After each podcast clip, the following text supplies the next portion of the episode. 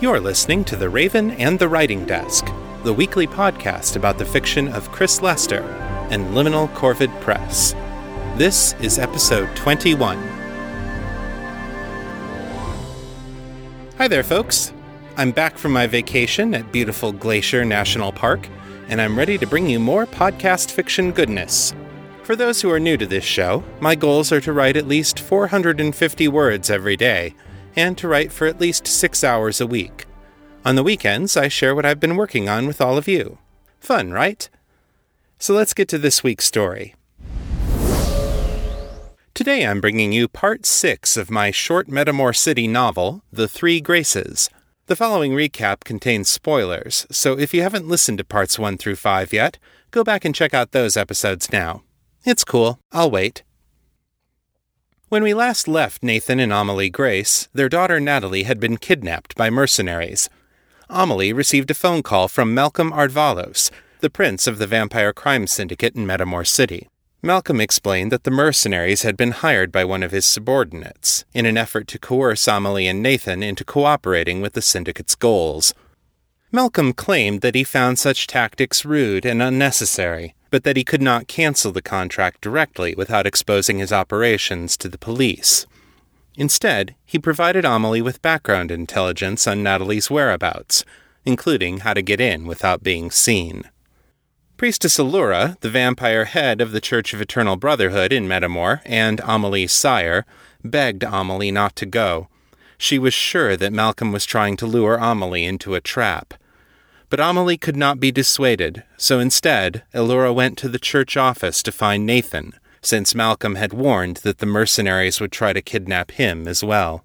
Shortly after Allura arrived at the church, however, an explosion tore through the gas mains in the church furnace room.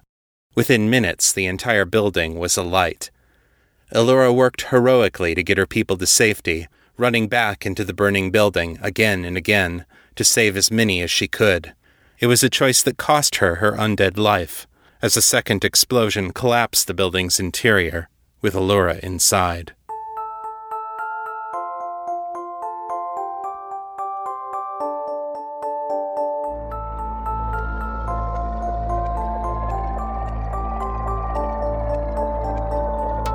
The Three Graces, a novel of Metamor City, by Chris Lester. Part 6.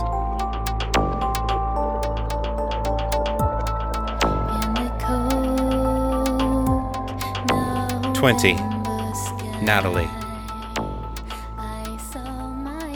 I didn't really see how we got to the place where they tied me up. It was dark, and I couldn't turn my head to look at anything, and my eyesight isn't really the best anyway, because, hello, bat. I know we went down a long way, and based on the fact that I didn't see anything else below us when we came out of the skimmer lift, I figured we had to be on the street. Navigation on the street has got to be really confusing. The towers get fatter as they get closer to the ground, so more than half the streets we were driving on were really tunnels going through the buildings. A lot of those tunnels look a lot alike, so after a few bends and turns, I didn't even know what direction we were heading. The guys in suits pulled the skimmer van into a garage, the kind with ginormous roll up doors that look like they're meant for moving tanks or semis or something. Inside, there was a big elevated platform at one end of the room, and a bunch of crates stacked on it next to some kind of conveyor belt. I found out later that it was a factory, but I don't know what they made there, and at the time I was just disoriented and scared and not really thinking clearly, so I didn't know where I was. I had a crazy thought that maybe they were going to put me in a crate and ship me off to Algra or something. Grandma Grace says there's people who do that to girls. I don't know if it's true, but that's what it made me think of. Instead, they steered my body up a ramp and took me deeper into the building. There was this platform in the middle of a big, dark, open space, a stack of, like, wooden pallets or something, built around one of those big eye shaped metal pillars that I guess keep the roof from falling down.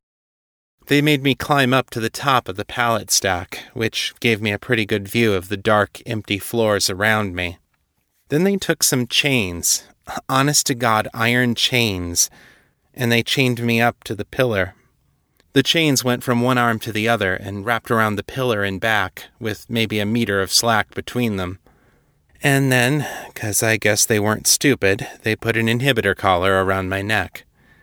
Now, wizard wise, I didn't know very much back then. I could do a few cantrips, nothing flashy, and definitely nothing dangerous. But I'm a theriomorph, always have been, and I could shapeshift before I could walk. That's not wizardry, but it is magic. And an inhibitor collar keeps you from doing magic. So, no changing into a bat and flying away. I was stuck there, even if whatever they'd done to freeze me would eventually wear off. I wasn't really thinking about any of that at the time, of course. All I knew is that as soon as that collar snapped shut around my neck, my sense of my magic was gone. That made me feel even more powerless than the chains and the binding spell. One of the suits looked up at me, chained with my back to the post. You can sit down if you want, he said. You're probably going to be here for a while. I didn't say anything. I still couldn't. Oh, right. The man gestured, and the binding spell fell off of me. I could move my hands and feet. I pursed my lips and wiggled my tongue, just to make sure everything worked. Then I took a deep breath and screamed my lungs out. The suit watched me like you'd watch an interesting looking bug. I ran out of breath, so I took an even deeper one and screamed even louder and longer.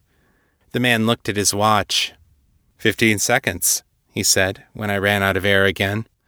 He was nodding like he'd just seen someone make a really tricky shot in a skyball game. You got some lungs on you, kid. You done now? Because you've got at least two meters of concrete and a hundred more of open air between you and anybody who gives a fuck what happens to you. I could pull out every one of your finger claws and then carve you up like a roast goose. Nobody's going to hear you. And if they do, nobody's going to do anything about it. You get me? You know that sick feeling people talk about when they get summoned to the principal's office? How you know you're totally, completely screwed and nothing you can do is going to change that? Yeah, it never happened to me either. But at that moment, I think I felt the grown up, real life version of that. Are. I broke off, coughing. Screaming like that is hard on your throat. I swallowed and tried again. Are you going to kill me? Not planning on it, Guy said. You're not worth any money if you're dead. Alive, you might be worth a lot. Your daddy's a rich man now, you know. I thought about the crazy penthouse, excuse me, the belfry, where we lived now. Yeah, I know, I muttered. No reason this has to get ugly, the man said, like he was trying to make me feel better about being kidnapped and ransomed. Your dad's man has been around a while. He knows how this works. You know Harrison? I didn't believe it for a minute. They might dress in the same kinds of outfits, but this guy didn't sound anything like a younger version of Harrison. By reputation only, Suit Guy said. Your dad was smart to hire him. As long as he plays by the rules, he'll be home soon. He gestured at the pillar again. So relax. You want some water? I wanted more than water. I should have had dinner hours ago. I was starving. But I needed water too, especially the way I'd just messed up my throat. So I nodded, and Suit Guy went off to get me a drink. I tested my chains. They were real steel, all right. Didn't even bend a millimeter, even when I put all my weight against them and pushed off the pillar with my feet. If I put my back to the pillar, I could reach up and feel the inhibitor collar, but it was padlocked on and I didn't have any more chance of breaking the thick leather strap than the lock itself.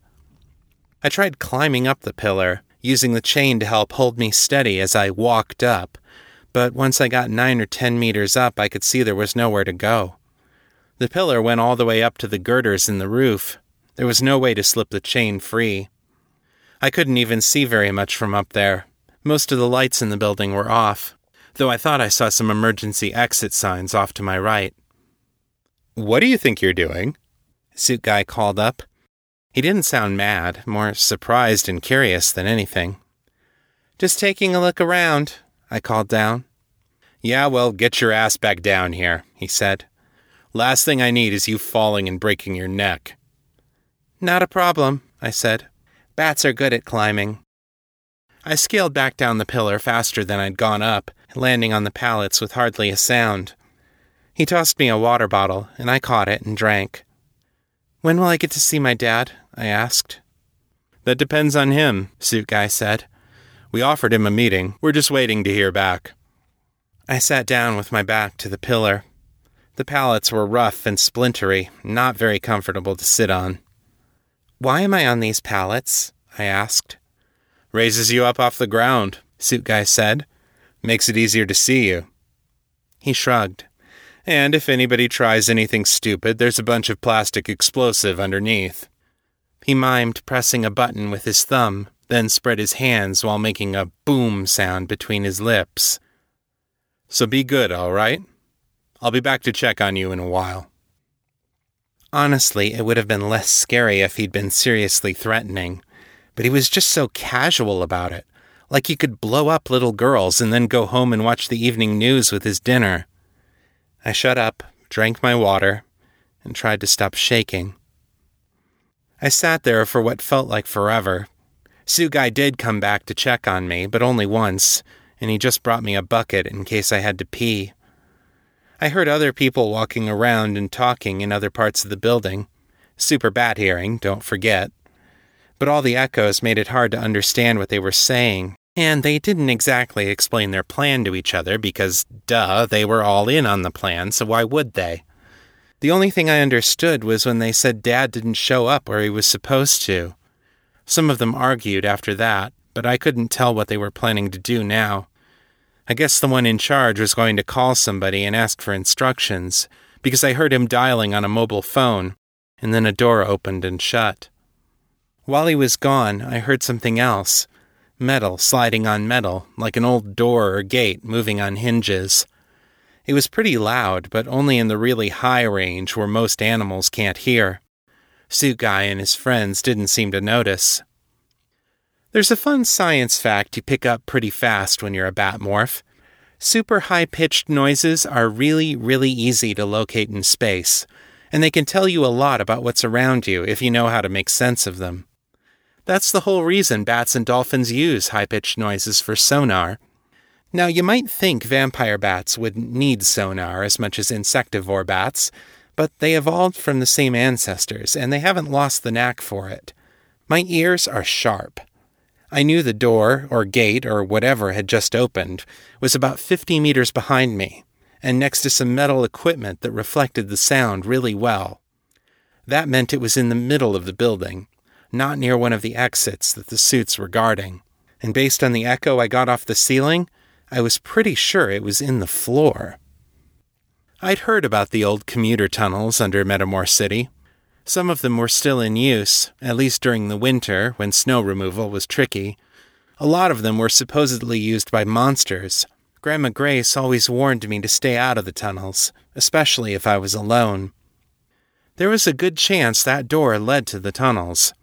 There was also a good chance that anything coming out of those tunnels was looking for something to eat. But there was also a chance, maybe a small chance, but a chance, that someone would use a door like that for a rescue mission. I moved around to the other side of the pillar, holding my chains and moving slowly so I wouldn't make a lot of noise. I turned my ears in the direction of the sound and listened carefully for anything else. Nothing.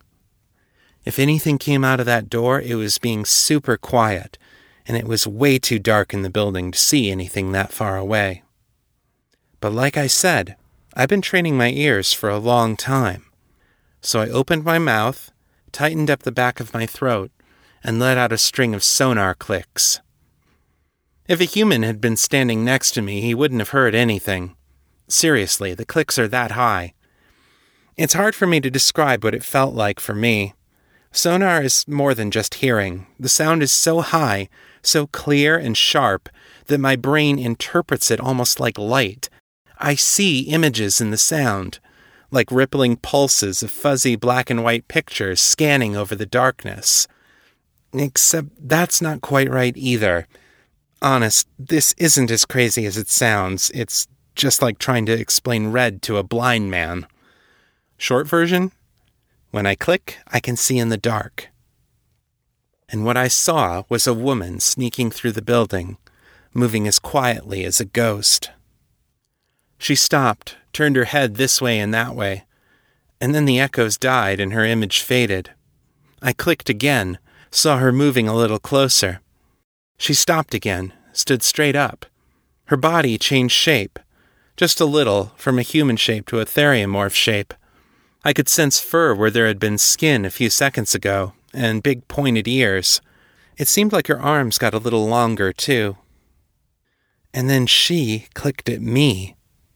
My heart started pounding hard. There was only one woman who had sonar who might come looking for me. Mom! I wanted to shout to her, but I knew that would just get both of us in trouble. And it might get me blown up if Bossman pushed the boom button on my pile of explosives. I made myself stay calm, stay in control, and just keep clicking so I could watch what Mom was up to. She obviously knew where I was, she just needed to figure out what to do about it. I wished I could tell her about the explosives, but there didn't seem to be a way to do that until she got close enough to talk.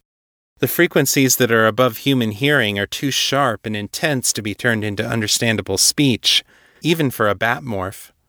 If I knew telegraph code, I could have clicked out a message, but come on, this was Metamor City in the late 20th century. If anybody still knew telegraph codes, they weren't teaching them in my schools. Besides, Mom didn't know them either, as far as I knew. Looking with my sonar now, I could finally see that I was in a factory. There were assembly lines with big machines all along the length of the building. Mom climbed up the side of one of those machines, got up to the girders overhead, and started walking along them. She looked totally calm and relaxed up there, like walking on a balance beam 30 meters above a concrete floor was no big deal.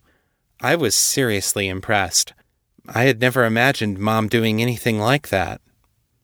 She walked up to the column I was chained around and looked down. I could hear her clicking, checking things out. I wondered if she could hear the reflections from the plastic explosives under the pallets.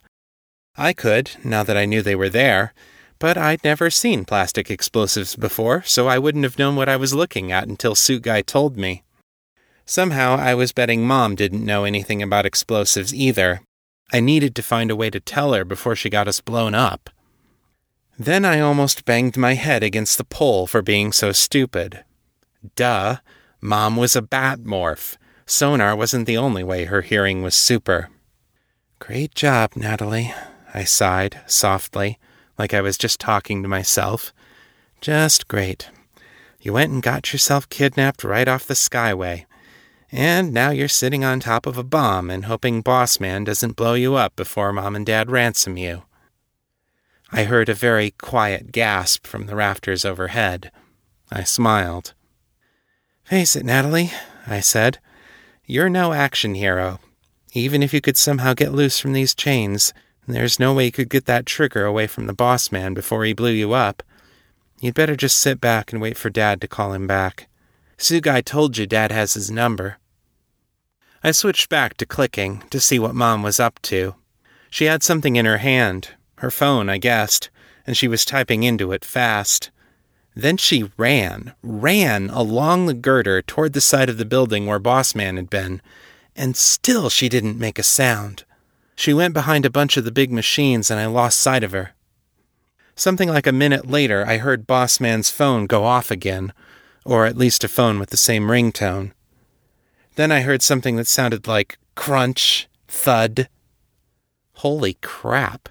Was Mom this tough all along and I just never knew it? Or was Priestess Allura giving her, like, secret ninja lessons or something? I heard one of the other kidnappers calling for Bossman. I didn't hear what he said, but at first he sounded confused.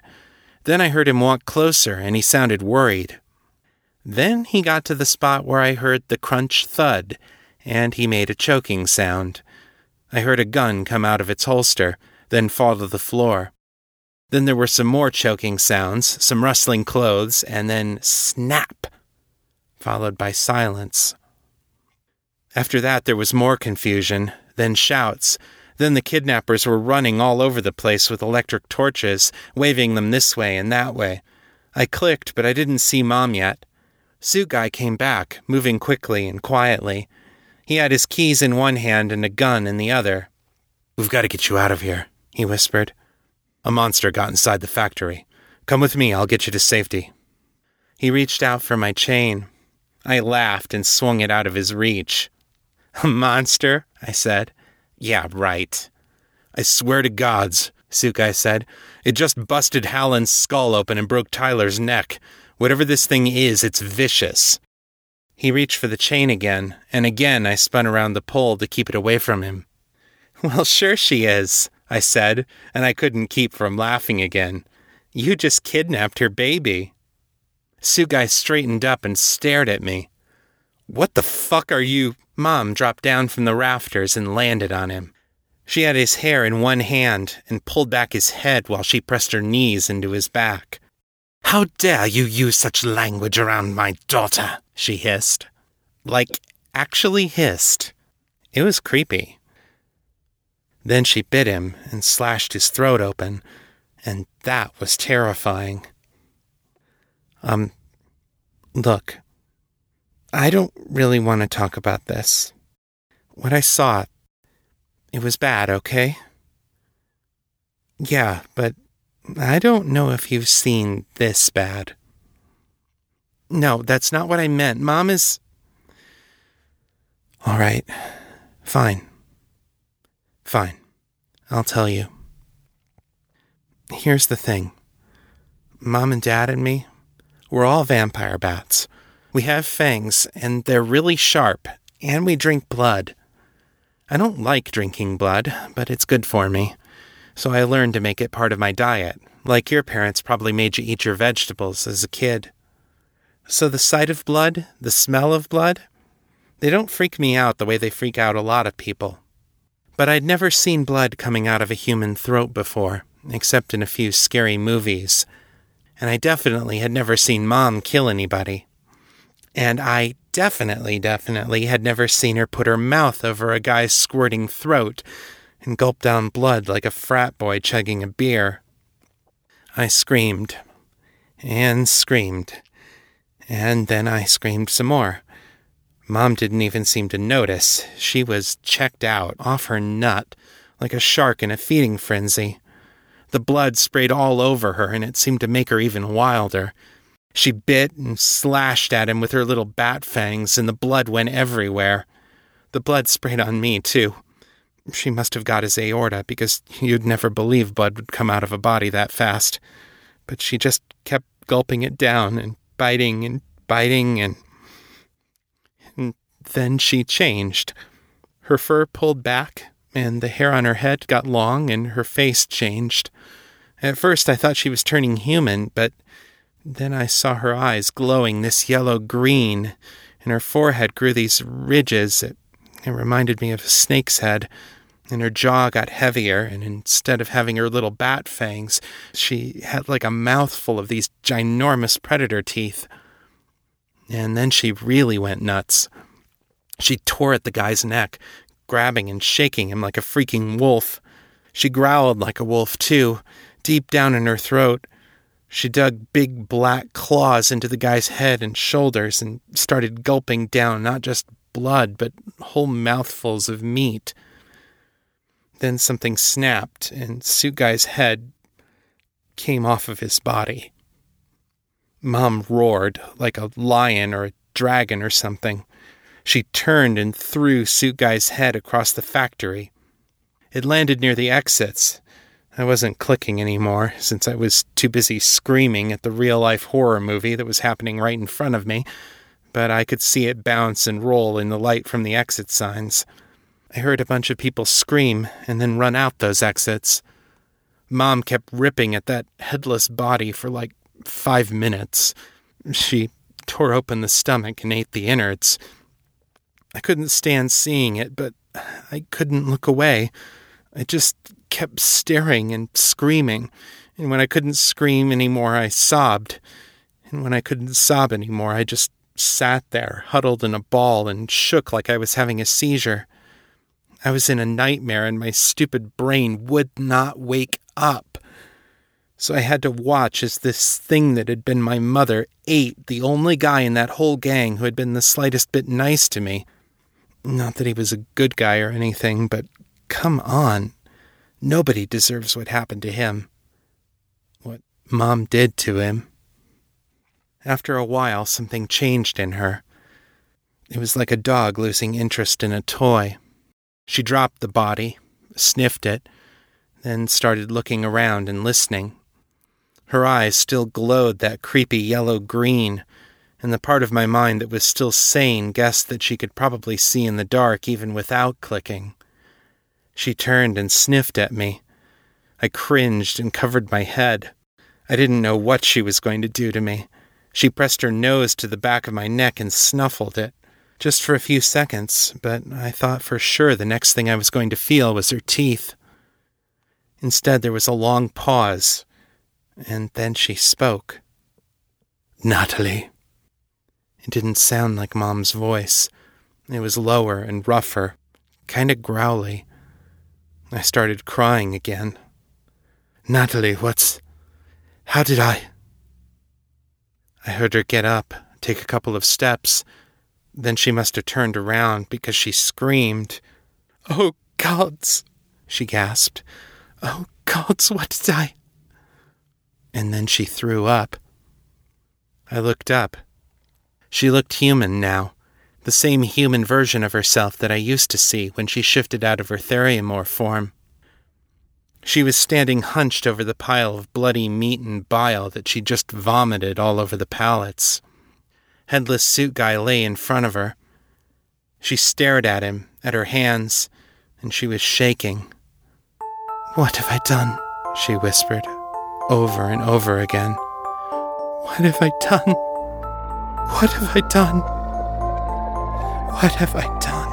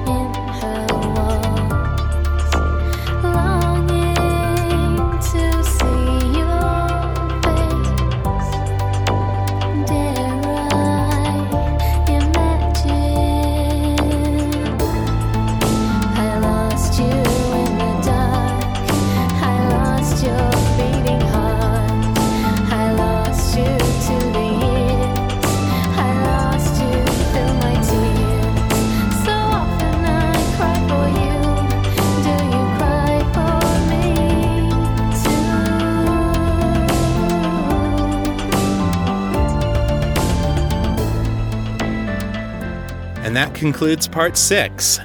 Come back next week for the final episode of The Three Graces. Amelie has rescued Natalie, but can she save her from herself? What will become of the Church of Eternal Brotherhood now that Allura is gone?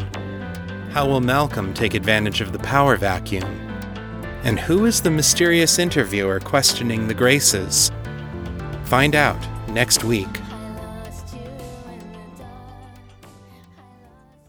Ray Bradbury said, You must stay drunk on writing so reality cannot destroy you. Think of this as counting the empty shot glasses on the bar. Here's your weekly writing report.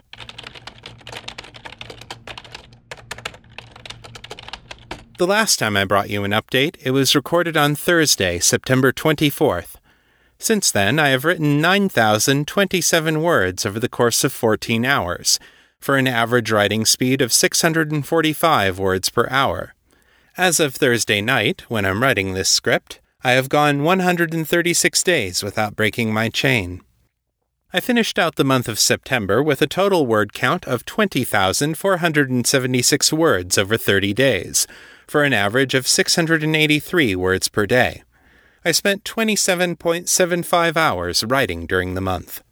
That's a little bit down from what I managed in August, but still better than July. During that time, I wrote one complete story, Maternal Instinct, completed author commentaries for five stories, and started another new story in Metamor City. Not exactly my most productive month, but a lot of that was because I was trying my hand at a completely new genre. Stepping out of your comfort zone is always risky, and I'm glad I took a stab at doing something different. On September 29th, I started writing that new story in Metamor City. This one is titled The Way is in the Heart. It's the story about Kevin that I wrote the outline for way back at the beginning of July. It seems to be going well so far. I have a strong sense of the character's voice, and the writing is flowing easily. I'm already up to over 3,700 words. I'll keep you posted about this one as the story develops. And now, the feedback. Jennifer Rutherford writes I just wanted to say that I was blown away by the ending of Part 5. Wow, Allura. Whopping respect. A woman of many contradictions who was happy to die while saving her people. That was awesome and impressive. Thank you. Halcyon S. also chimed in on this part, saying, After the end of the latest episode, I find myself torn. Allura wasn't a good person. Her willingness to subjugate and use others is frankly something terrible, and like Natalie alluded to, was a type of rape. But she did care for those under her care, which is good, and makes her death emotionally wrenching because she's not someone I like, even if I do have to respect her willingness to risk her own life to save those she considered hers. So I'm left wanting to condemn her for her clearly evil actions, even as I appreciate her good action in saving the lives of others.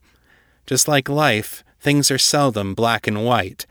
And somehow I'm sure the explosion and the kidnapping is all part of Malcolm Ardvalos and his Xanatos gambit. For those of my listeners who aren't familiar with that term, Halcyon S is using a piece of terminology from tvtropes.org. A Xanatos gambit is what the tropers call it when a character sets up a situation so that every possible outcome gives them some form of victory. Thank you both for writing in. Allura surprised me repeatedly as I was writing this story, and her contradictions and complexity really made it fun for me to write her. I tend to think that most people have a mixture of good and evil inside them, and the more personal power you have, the more those inner traits will be revealed, simply because there's more you can do to act on the things that drive you. And whatever else may have been true of her, Allura definitely had a lot of power, even if it didn't save her in the end. Hi, Chris Lester. My name is Therese, and I have been listening to your podcast ever since the Metamor City podcast started. I have been a faithful listener, and I've been looking online to see when you're going to start again. I just want to tell you thank you so much. I very much enjoy the stories that you've come up with thus far. I can't get enough of them. But I just wanted to tell you, I just finished listening to Cuckoo, and I think the story was brilliant. I enjoyed all of the ups and downs of the characters and I look forward to hearing about the two offsprings. Hi, Therese. I'm glad you enjoyed the cuckoo. I don't have any plans right now to write about John's children, but you never know when inspiration will strike. I also wanted to talk about Walk in Shadows. It was also a great story. And I like your stories because they're not too long. Um, in the past, I've listened to different podcasts where the stories are 18 chapters long, 21 chapters long. Although I listen to the complete story of those podcasts, it takes longer to get through them. And I very much enjoy the short stories. Thanks. While I can't say I'll never run a long novel on this podcast, both Making the Cut and Things Unseen are quite long, Right now, I'm enjoying telling stories in the novella and short novel formats. It's fun to get to explore lots of different corners of the Metamor City universe, rather than locking in on one single story for months at a time. Also, Elysian Springs, if I'm pronouncing that right, I enjoyed that story too. I enjoy all of your work. I'm so glad that you've been able to come back and give us more of your stories. Thanks for coming back. This is the first time I've ever left a feedback on any podcast or anything. Having trouble with iTunes though, trying to leave a review. But once I figure that out, I will do so. Um, your loyal fan, Therese. Thanks so much for coming back. Your writing is awesome. I enjoy your podcast because I like the sound of your voice. Um, I don't think you have to have other people in your stories because you have a good voice. And keep up the good work. Thank you so much. And thank you for calling in. I'm always excited when I hear from my listeners, and I feel honored that my podcast is the first one you ever chose to call and give feedback. As far as iTunes is concerned, there are a few steps you need to follow to leave a review. First, open up the iTunes Store and search for the podcast. The best way to do this is just to search for my name, Chris Lester. You'll see the Raven and the Writing Desk pop up as one of the first options in the podcast section. Click on the logo and you'll be taken to the podcast's description page. Under the podcast name and my name, you'll see three tabs Details, Ratings and Reviews, and Related. Click on Ratings and Reviews. You'll see a section called Customer Ratings. That's where you can rate the podcast from 1 to 5 stars, quick and easy. And below that is Customer Reviews. Click the Write a Review button, and a box will pop up where you can enter your review. Thanks again for calling. I'm glad you're digging the stories, and I hope you continue to enjoy what I have waiting for you in the months to come. Hi, this is Trish Ian, first time caller here. I wanted to say you are really knocking it out of the park with the three graces. I'm amazed by your portrayal of the depth of Nathan's love for Natalie, Amelie, and even Elora. The passion shaking in his or your voice while defending someone most people would think indefensible. Wow. I'm actually having more trouble sympathizing with Amelie than with Elora saying she'd risk anything for her daughter after already overpowering Natalie's free will and subjugating her to the High Priestess. But I guess she's so drunk on the vampiric Kool Aid that she doesn't even see the dichotomy there. However, even in present day America, there are parents who crush their children into molds, convinced they're doing their best to raise them right. So that's not really too far fetched. Exactly. One of the dangers of this kind of fervent religious passion is that you can start to think you've found the one right way to live. You might be able to let other people live their lives in error or in sin, but when it's your own child, you're going to move heaven and earth to get them right with God, whatever you think that might mean. Amelie certainly doesn't know herself as well as she thinks she does. To slightly modify a quote from Gayle Forman, dying for someone is easy, living for them is hard. I've been speculating who's been forcing Nathan to talk about all this. The Lightbringers seem a likely choice. Maybe they end up playing into Natalie's rescue somehow. Or maybe with Elora's death, Nathan regains enough free will to go for outside help for Natalie. Although that seems dangerous in its own way. I don't know. Then again, I'm wondering whether Amelie ends up giving herself over to Malcolm Ardvalos in order to keep her daughter safe.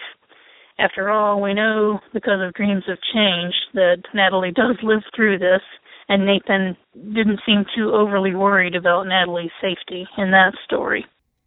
The Lightbringers, eh? Interesting guess. You'll find out next week. Finally, I'm wondering whether the title, The Three Graces, just refers to the last name of the family or if there's going to be some kind of grace or miracle or small mercies or something bestowed on the family to give some other kind of layer to the title. I guess I'll just have to keep listening to find out. Thanks so much for all you do. You do great work. Keep it up. Thanks. And keep it on the bright side. Thanks. The title of the Three Graces comes from Greek mythology. The so called Graces were minor goddesses of beauty, nature, and creativity.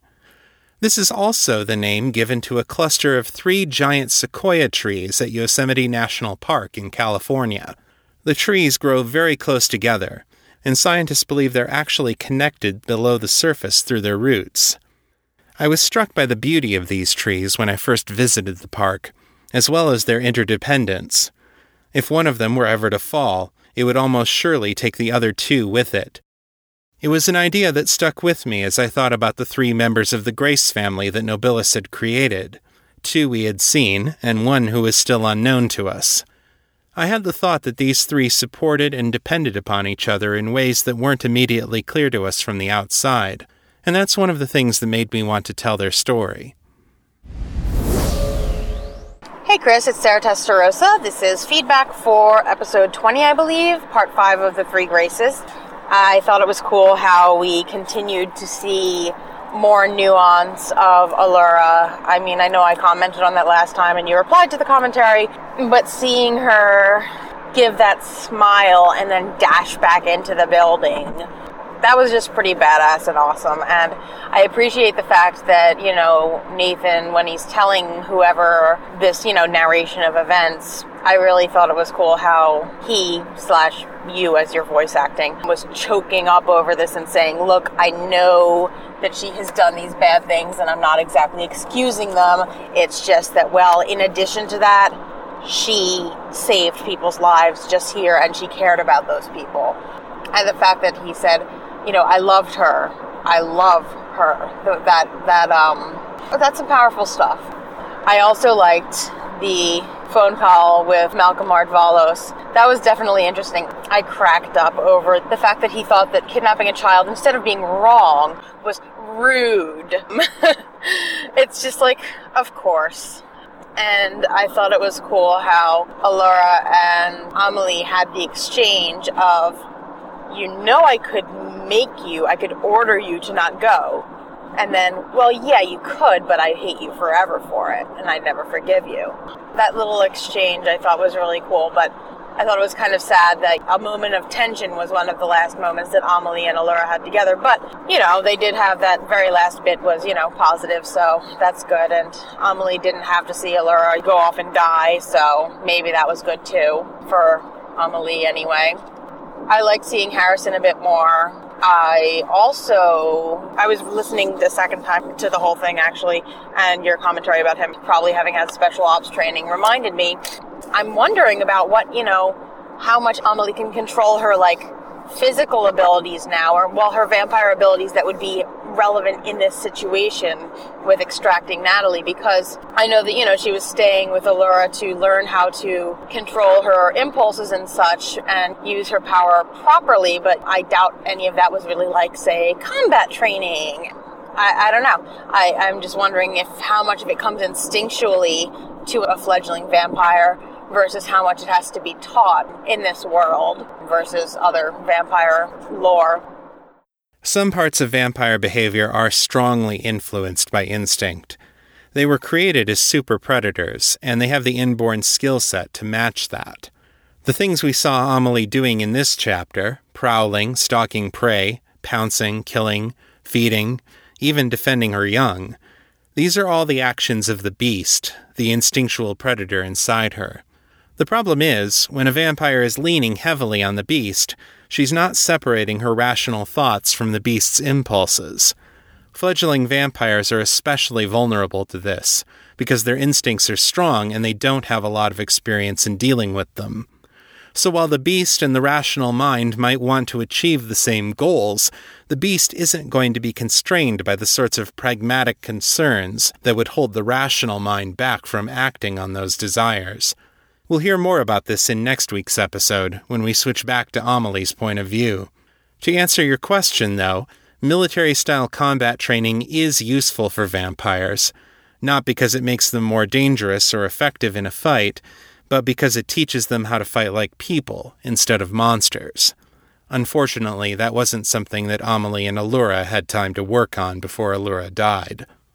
I do think it's good that you took your little vacation, but I am looking forward to weekly episodes again. Even though you only took a week off, I missed more fiction enough to have listened to this chapter a second time.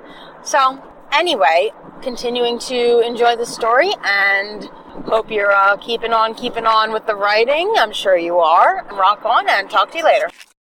Thanks, Sarah. Hopefully, we'll be able to keep going steadily through without any more breaks until Christmas. Especially since I have to put out a bonus episode this month. And on that note, now it's time to recognize this week's new Patreon patrons Benjamin, David, Gary, Abraham, and Paul. Thanks to their generous contributions, we have successfully surpassed our first milestone goal. That means that during the coming month, I will write a special bonus episode for the podcast and release it to the Patreon patrons in early November. One month after that, it will be released into the regular feed. If you'd like to get early access to cool stuff, including bonus episodes, author commentaries, and cover art, why not join our growing team of Patreon patrons? Go to patreon.com slash author Chris Lester and check out the pledge levels and perks that are available. The more of you who support the show, the more capital I'll have to sink into things like story art, ebooks, and print novels. And that means more cool stuff for you. If you'd like to share feedback, send your comments in text or audio to metamorcityfeedback at gmail.com. To leave a voicemail, dial area code 641 715 3900. Then enter extension 255082, followed by the pound sign. I'm on Facebook at facebook.com slash author Chris Lester, and my handle on Twitter is Etherius, E T H E R I U S. To engage in conversation with your fellow Metamorphs, join the Fans of Metamor City Facebook group or the Metamor City discussion forums at metamorcity.freeforums.org. That's all for this week. I'll be back next time with more story, fresh off the writing desk. Until then, keep it on the bright side. This is Chris Lester, signing out.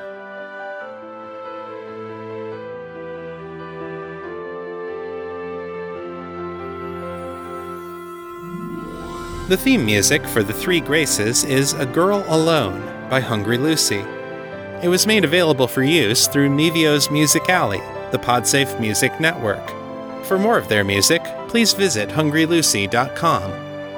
The contents of this podcast are copyright 2015 by Chris Lester and Liminal Corvid Press.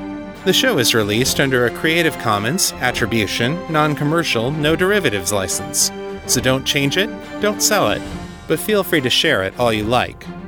For more information about this license, please visit creativecommons.org.